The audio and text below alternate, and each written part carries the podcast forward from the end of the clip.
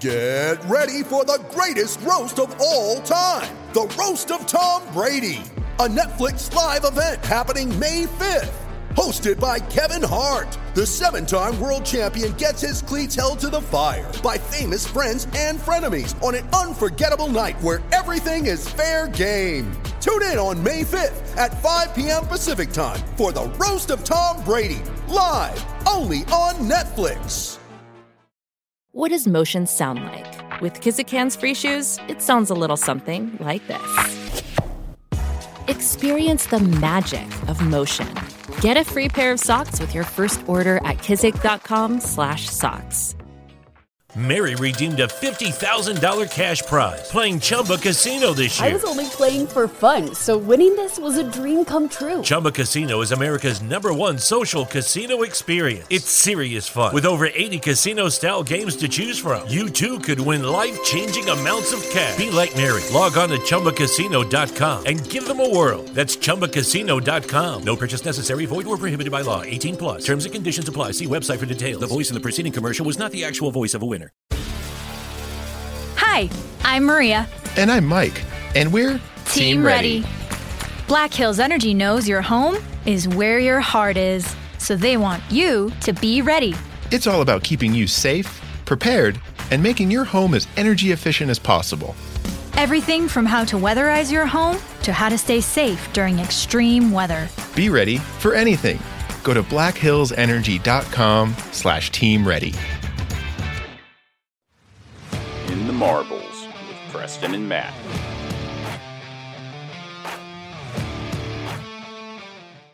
Hello, everybody, and thank you for listening to In the Marbles. I'm Matt Beamer along with Preston Lude, and we got a very special edition of In the Marbles here today. We are here at the Charlotte Motor Speedway in the Camping World Resort Campground, where we are broadcasting from, or more so recording, for our next episode. We have a very special edition. Lude, what is this very special edition of In the Marbles today? Uh, our very special edition this weekend is uh, your friend Charlie. He's with us, uh, hanging out with us. That's right. Charlie Herkus from Alabama, one of my best friends. He's up here for the weekend with us, and he himself is a race car driver in Alabama. We'll get more into Charlie later. Since we're here, what do we got going on here at the Roval? That's big news. Uh, well, some big news from yesterday. Uh, front row motorsports driver Michael McDowell went to the hospital yesterday morning, didn't get to practice.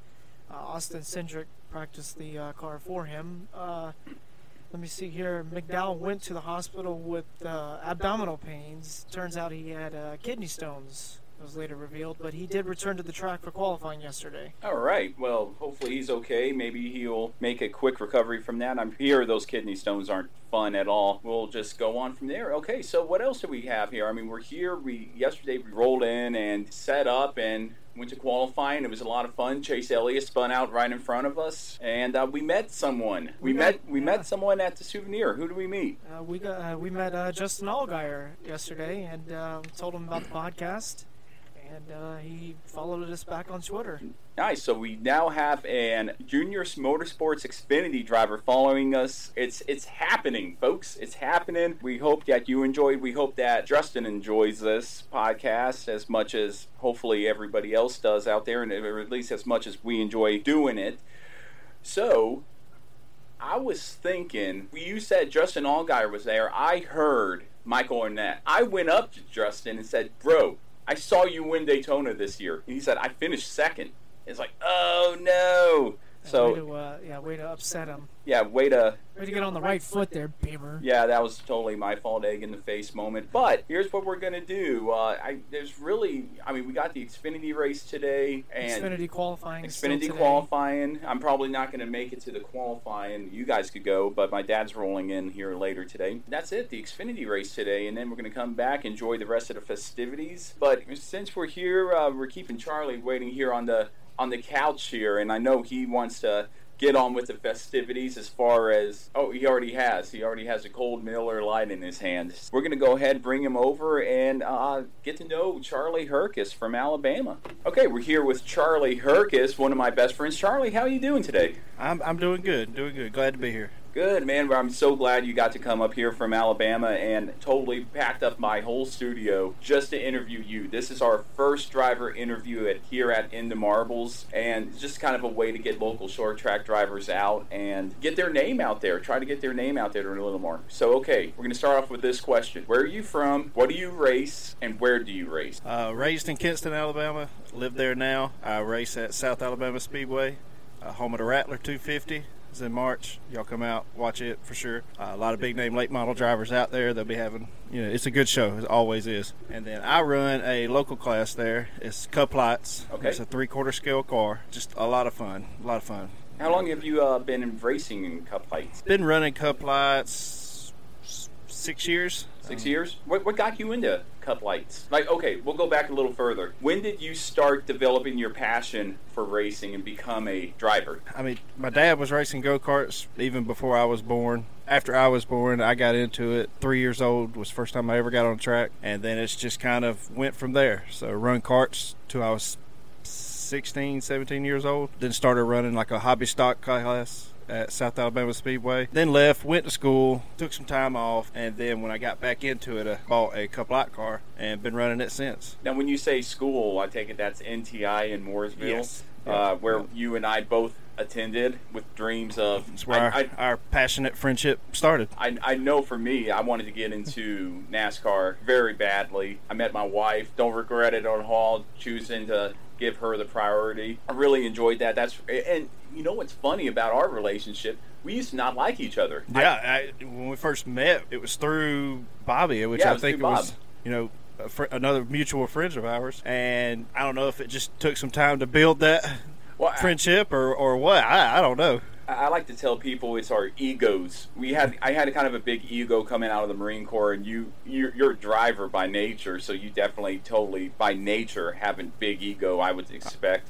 Ah, You can't say all drivers have big egos. Yeah. I don't think I have a big ego. Well, I don't know drivers. You- Like I said, this is our first driver interview. I'm going to get to know drivers. It was funny because when we first met, we didn't like each other, and then you got snowed in at my apartment because you were over there. I got a PlayStation 3 and a big TV, which immediately brings friends in, I guess. You got snowed in, and that's where we decided, oh, yeah, you got to kind of have to stay here. That's where we kind of formed the friendship, and definitely very thankful for that we worked through that. Not even really differences, we just didn't know each other, I think. Preston here has some questions he could ask you. What's up, Charlie? Uh, do you have a, uh, a favorite uh, racing memory throughout your whole life? There's a lot of them. Unfortunately, me and my dad didn't ever get to race together on a track, whether it be karts or you know circle track uh, in the class that I'm running now or something before he died. But in Dothan, Alabama, there used to be an enclosed go kart track. Uh, where you could just go and you know pay for each race, whatever. I think we raced six races against one another that day, and that was a lot of fun. It was probably the first time me and him had actually gotten super competitive against each other. That's probably one of my better racing memories.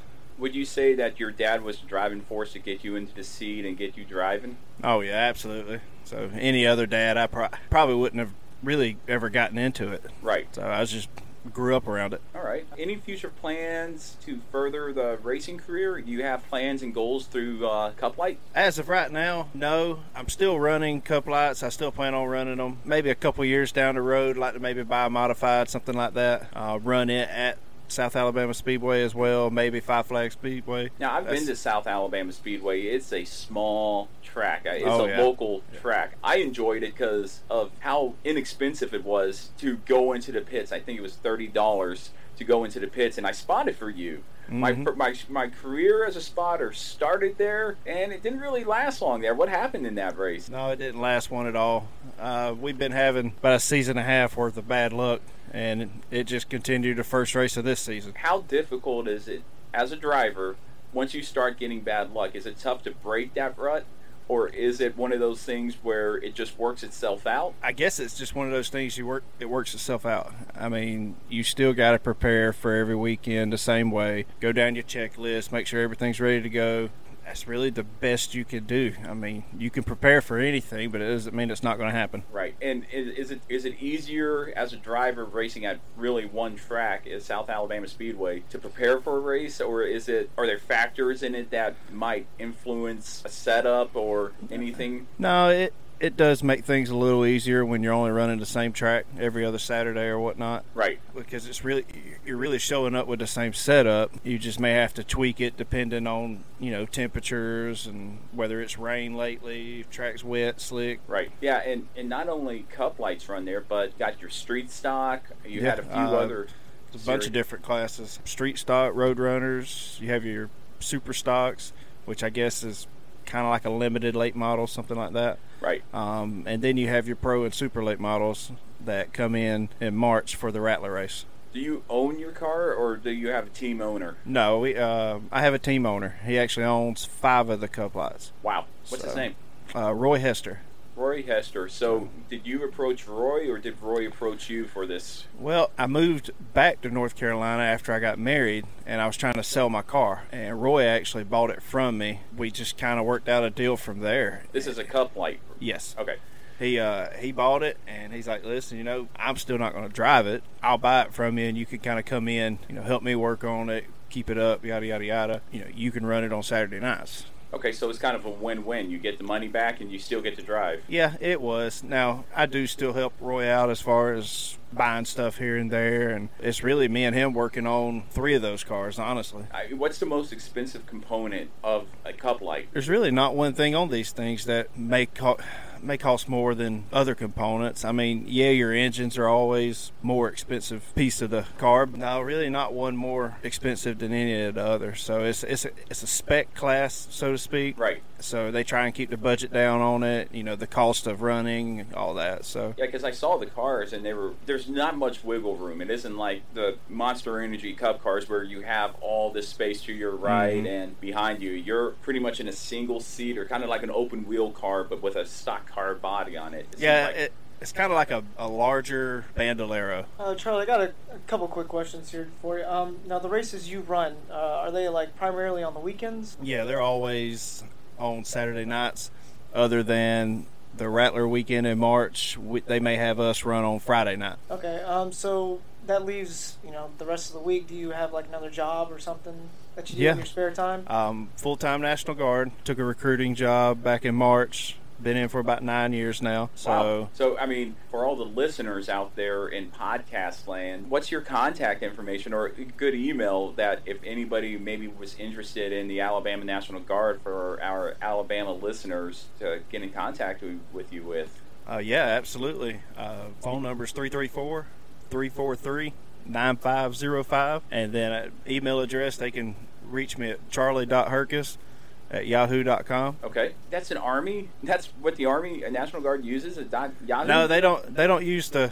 That's my personal email address. Um, Oh, wow. it's just a little easier to. It's a whole lot less dots than trying to give out the yeah, military the one. dot mil, dot army, Yeah. dot everything. Yeah, yeah, I've been there, buddy. Uh, my Marine Corps time, it was, and emails are not fun from the government side. So that yeah, Charlie dot Herkus at Yahoo is a good way to get in touch with you without the use of a government computer. Yeah, absolutely. Okay, because I know that's That one will come to my phone. So I know that's a, a an option for a lot of kids, you know, that want a career in the military but don't want to sacrifice. yeah, they don't want to necessarily go, you know, full time right away. Now we've had a lot of National Guard guys that have gotten in, done three or four years. You know, I, you know, I've really enjoyed this. May transfer to the active component.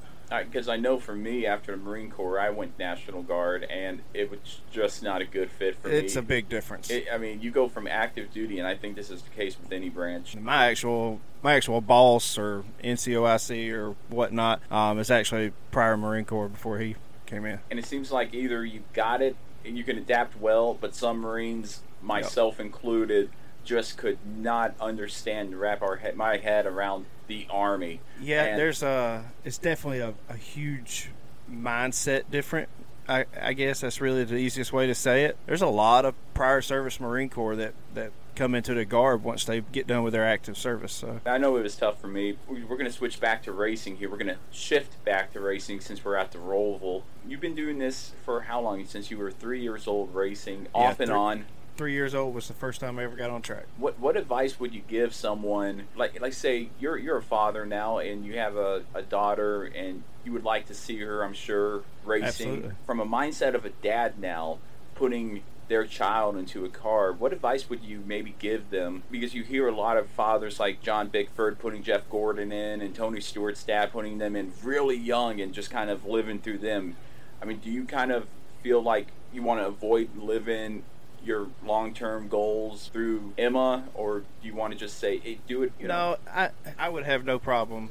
I mean, I'm 30 years old, so uh, I'd have no problem stepping aside if this is something that my daughter really enjoyed doing. Right. I'm maybe in a better position to help her advance a little quicker than say my parents were when I were her age. So I would definitely step aside and and focus on her. I keep going off rail, but I feel so bad for Preston here, who is the co-host of this, because we have two microphones right now. Um, we got a third in microphone and another whole setup on the way. He's just kind of sitting here, poor guy. You know, I feel like he's not engaged in it. I mean, what, yeah, what's wrong, Preston? Good. I'm, I'm right here. It's it's okay. Oh, okay. So he's here, and I feel like you know.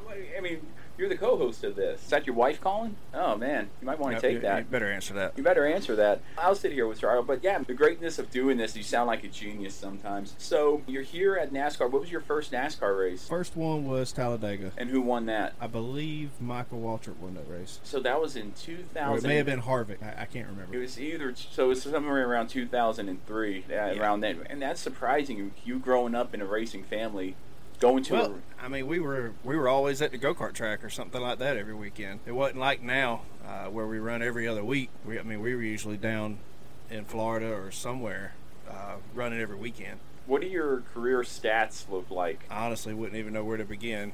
Um, We'll just go to Cup Light since you're racing there now. What are your Cup Light stats? I've got one win in the six years. Unfortunately, I have yet to run an actual whole season, so it's really running five or six races a year at most. A lot of times, uh, being you know I'd have to miss time with the National Guard, whatnot. Yeah, and that takes kind of priority. That puts the food on the table. Yeah, I get paid to do that. It's kind of like me and my job. It's a flexible schedule, Right. but I still can't say, "Oh, I'm calling sick" or whatever. It's a man, and that's good. At least you know where your priorities lie. Yep.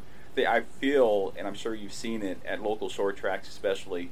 This can consume you. Oh yeah, I mean you're not just driving, and I'm not saying all drivers just show up and just drive and whatnot, but there's a lot of you know hours taken away from friends, family, whatnot that you tie up into working on these things to get ready for that next race. Going back to those friends and family without their help, it just doesn't happen on on Saturday night racing. Now, I, I noticed when we were at qualifying yesterday, I'm there taking pictures because that's what I do at NASCAR races. I'll take about 3,000 photos at every race. I noticed you kind of, when Chase Elliott spun, there coming out of the final chicane, you, you kind of called it out. It's like, this is what he did wrong. Is that instinctive for every driver? You kind of can see, Uh, you can kind of hear, because you didn't see what he did. You heard the RPM in the engine, and, and that's pretty cool because you said he shifted one, downshifted once, downshifted twice. Yeah, I don't know if he, from what it sounded like, it's like he missed a downshift and wasn't able to slow up, you know, as quick. That's just kind of what it sounded like from sitting in the stands. do you feel like like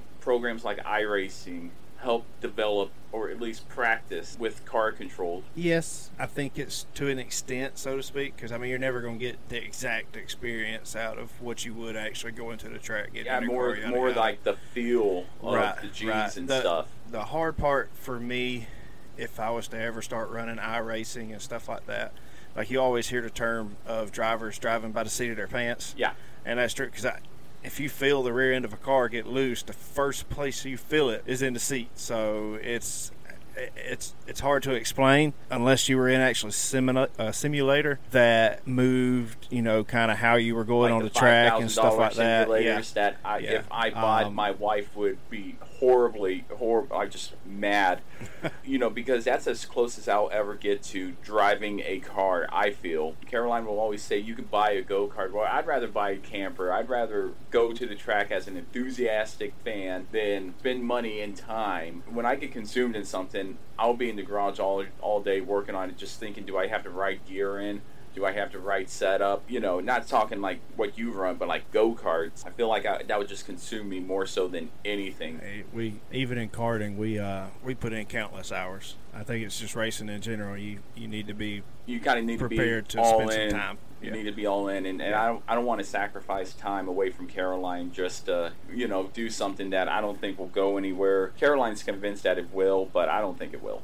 Well, But- I do got to add though, back on the stats thing, we kind of stopped after Yeah. the one win, and it sounds like we do got multiple, multiple top five finishes. We're usually a top five car. Finished second a couple races ago. It was a good race for us. I w- it wasn't in my car. I was running running the other Cup light cars.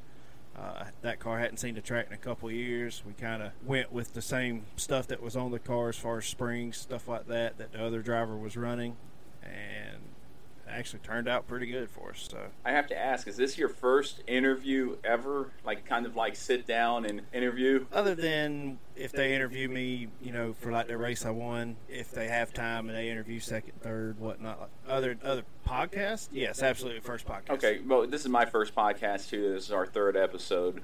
I feel like a lot of drivers, if they're not at late models, are kind of just not. Yeah, I mean, you got some other divisions such as like the modifieds and stuff like that that you can travel around. They have a little bit of a following.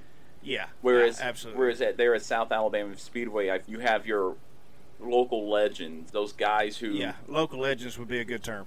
Those are the guys you want to root for, and, and it depends on I'm guessing on what series because I'm sure I'm sure there's a following for the Cup Light. Like, who would you consider being the local track legend there? If it's not you, if it's you, go ahead and just No, no, it's not me. I, I definitely have a good group of fans that, you know, every time my name's called out, cheer for me whatnot. Of course, my biggest fan being my daughter, no doubt. It's kind of hard to choose. I mean, there's some drivers from some of the other classes that the fans just love, and that's what they show up for. those are the draws. Yeah, yeah. I guess that's a, a decent term. Would, would you say there. you're kind of like the preliminary races, like the you know you have your main feature? Yeah, I, I'll be the uh, I'll be the backup fan favorite, maybe. Let's just go with that. Okay, so Cup Lights are pretty popular there because when I, I I went there in March, I think it was the first race of the season for you guys. It was a pretty chilly night for Alabama standards. I, I went there kind of expecting not, and I wore a light jacket, and I made a big mistake. I think I developed a cold afterwards. I guess through the summer it gets a little warmer. You draw more fans up to a point because it does get hot in lower Alabama, like humid. hmm Yeah, the uh, the Rattler weekend that you came to always seems to be cold. So you could wear shorts the middle of the day, but by two o'clock, three o'clock. Oh yeah, I found that out fast. I think I got to the track at seven, and Yeah. it was just oh man, I made a big mistake, and and I barely got to spend time with you. That was the last time we saw each other. You were so busy. It wasn't like I could just sit down and have a beer with you. It's like no, I'm busy. I'm busy. Here, you could you could carry my jacks, and then I spotted for you, and well, that didn't end well. Unfortunately, uh, you didn't get to spot a whole race because that bad luck I was speaking of earlier just kind of followed us. So you know that I think that happens. You look at any driver, you look at them have bad runs, and look at look at Jimmie Johnson the Cup level. Everybody's saying he's done. Does that happen at local short tracks too? Where yeah, every everybody, you know, whether it be baseball, football, racing, I don't think it matters. Everybody's got slumps they go through. Honestly, you just got to give it time to come out. and is it tougher to come out of the slump when you have the people questioning you, like a Jimmie Johnson? Everybody's saying he's he's done, he's past his prime. But every driver, I mean, Kyle Busch has gone through a slump. Dale Earnhardt's gone through the slump. Dale Jr. Everyone. I think it think it makes it harder. I mean, I can't really speak on that.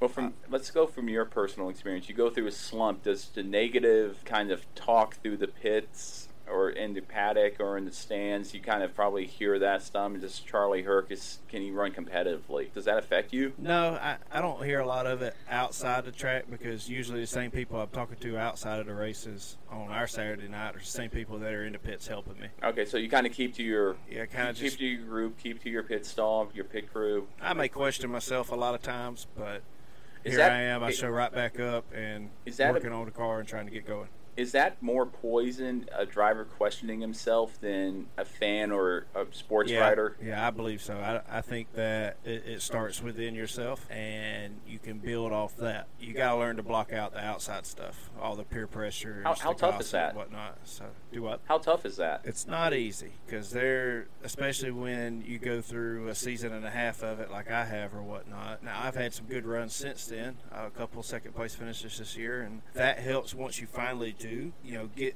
get through and kind of see some light at the end of the tunnel and you can kind of build off it but i mean it's not easy it's you just got to keep putting into work and keep showing up and, and hoping for the best Yeah, I mean, just going from there, going forward. I mean, you you, you could see yourself in the next level up, and what the i'd love to run some modifieds You i could think see- i'd have a lot of fun But you could Um, see yourself in in that car. You could see yourself maybe traveling outside of South Alabama Speedway to maybe Florida, Georgia. Yeah, absolutely. Tracks closer and, to would there. enjoy- and would love to do it. So And, and I mean, does your team owner would he want to make that move up, or is he happy in Cup Life? I don't know. I would say he would, but at the same time, he's also got a lot of time and money invested in this series as it is with owning five cars. I, that's a lot. I mean, how many run on an average Saturday night there? This year, I've been the only one running for him, other than the first race of the year. We had two cars there. And is it more so commitment on the outside for them? Like, I can't make it because of my job. I can't make it because of my family. Yeah, like the car I ran last weekend, it hasn't run because of the guy's job. He just can't get the time off to do it anymore. So Roy's decided to maybe sell one car. Mine, we're, still chasing a demon in it, handling wise. Don't know what's going on there. So that's the reason why I ran one of Roy's other cars, you know, in hopes to sell it. Who was that guy helping you out there that weekend? It was a I don't know his name. I forget his name offhand. Yeah, but- uh, Jason Reeves, his family, you can't go without giving a shout out to them. I mean, they they've helped me out tremendously as well as far as if I'm needing something machined and stuff like that. is he kind of your crew chief and? Yeah, yeah, Okay. absolutely. So Because he he was hustling out there, taking care of you more so, you know, getting ready and then putting you in the car and strapping you in. I know he when I was spotting, I was standing up top. For spotters out there, don't do it from the infield because you'll get dizzy. I was just spinning around with you. It's like I can't do this for 50 laps. That that was ridiculous. Do it from the stands. It's help your equilibrium out. Jason, you said his name was. yeah, Jason Reeves, he uh he spots for me as well. He's kind of the the all around good guy, you know, good guy to have on your side to help. You know, him and Roy both have, are as close to dad figures, I guess, at the racetrack that I've had since my dad died. So I mean, it- dude- they're they're they're good people, and I enjoy having them around. Do drivers need that experienced individual at the track in order to be successful? I wouldn't say maybe the father figure, but just having that one person that you know is on your side and know would be there if you ever needed help Yeah. definitely helps. So I think if you, you show up knowing that, let's just go back on that because you cannot show up on Saturday night race and think you can do it by yourself. You, you got to have help. There, there's no I in team, There, there's especially absolutely no I in team. when when it comes to racing because you don't see Kyle Busch jumping out, changing four tires, and putting Yeah. gas in the car. Absolutely. I go back to this, and and I heard Rusty Wallace say this once that you have to know your car, what every bolt does, what everything does. I mean, do you feel like that? Like a driver needs to know? Yeah, there, yeah. I, I I think as a driver, you kind of need a pretty well-rounded knowledge on whatever you're driving. You know, whether it be bandoleros, legends, anything like that. You need to know what you're driving, not just how to drive it. You you ever see those things on NBC pushed? Where this this girl would ask like Clint Bowyer and Kyle Busch and all these other guys questions. I remember her asking, "What's a tapered spacer?" to Clint Bowyer, and he he looked at her like she had lobsters crawling out of her ears. She had he kind of was like, I don't know, it just prevents something from happening. She asked Kyle Busch the same question, and he explained it to her so well. I can't even explain it back to you. You know. Uh, but do you, I mean, do you feel like that's the difference between a successful driver and a driver who kind of runs okay, is knowing their car? Yeah, I think that it helps the guys that are working on the car have a better understanding of what you're trying to tell them. If you can explain actually what the car is doing a lot better, it, it doesn't hurt by no means. Okay, so we're, we're going to try to get Preston back in here. His wife called and he stepped out. She's a very understanding woman, as all wives, I hope, usually are. Understanding that they're doing this and trying to fit it all in. Charlie, I really thank you for taking the time. I know you were up here anyway, and we all brought this equipment up here. Well, thank you for, I mean, taking the 35 minutes to kind of sit down with us. We'll enjoy the rest of the day, enjoy some Yeah, yeah, absolutely. I'm glad. I'm glad I got to do this. Like I said, this first podcast for me. Yeah, and, So- and I wanted to make sure uh, you were you were our first driver that we Probably, interviewed. probably more or less the first big interview. I'm, I'm gonna be honest well, there. so. well, hopefully uh, people will hear this and maybe follow. Is there a way for them to follow South Alabama Speedway? Uh, yeah, you can go like them on Facebook. I think that's all they have right now. Do they as far as stream races? Because I know there's some Uh, there is one lady that films the races every weekend, and they will be posted to the Facebook page. So it's South Alabama Speedway. Like them on Facebook, and Yep. you'll get to see Charlie Herkus running in his cup light. Well, Charlie, I, I thank you for your time. Uh, Lude has some more questions here, but we kind of uh, covered that. We'll, we'll have Lude come back in here, do the driver of the week and this day in NASCAR, so we could hear his voice a little bit again. Charlie, thank you for your time. Yeah, absolutely. Thank and you for having uh, me. we'll definitely t- let you know when this is posted, and you could share it with the rest of the people down there in South Alabama Speedway, and maybe get some of them back on here. Maybe talk to Jason and your team owner too.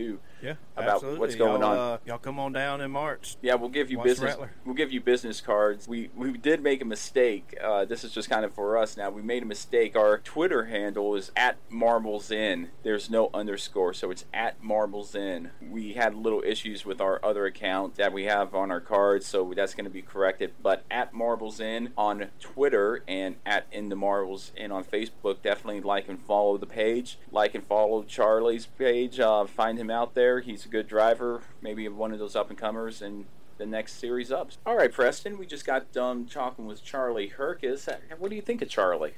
Uh, Charlie's a really cool guy. I like hanging out with him. I think he's got something going for him. He just needs the right things to fall in place. So we come to that part of the show where we talk about the driver of the week and Preston.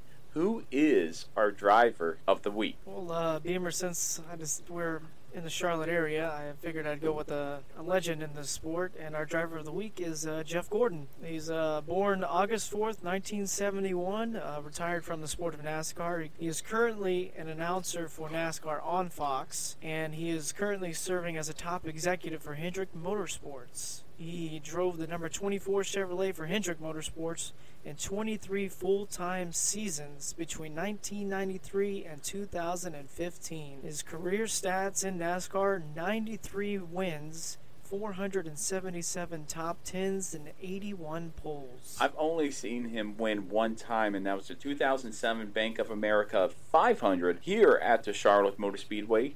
After I got back from Iraq, I saw it with my dad and Uncle John. And that was a really cool victory. Preston, we come to that point in the show where we had our news, had our driver interview, our first driver interview at In the Marbles. What happened on this week in NASCAR history? Uh, well, for this week in NASCAR history, I figured since we're here at the Roval for just the second race and its famed history already, I figured we'd flash it back to uh, last season. What a great race that was. That was a great race. Jimmie Johnson wrecking Martin Truex Jr.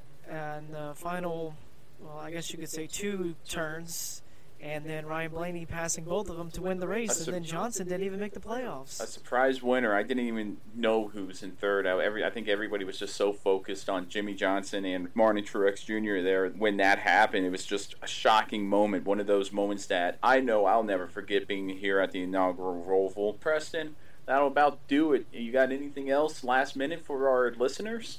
Uh, nothing last minute. I hope everybody enjoys their week, and uh, I can't wait for this Roval race. Yeah, I can't wait for it either. We'll definitely give you an insight on it, a good detail insight. And then after this, we have Dover. Dover is going to be one of those tracks like Talladega where it, anything could happen. It's a they don't call it the Monster Mile for nothing. That'll about wrap it up for In the Marbles. I'm Matt Beamer along with Preston Mood. Thank you for listening and have a good rest of your week.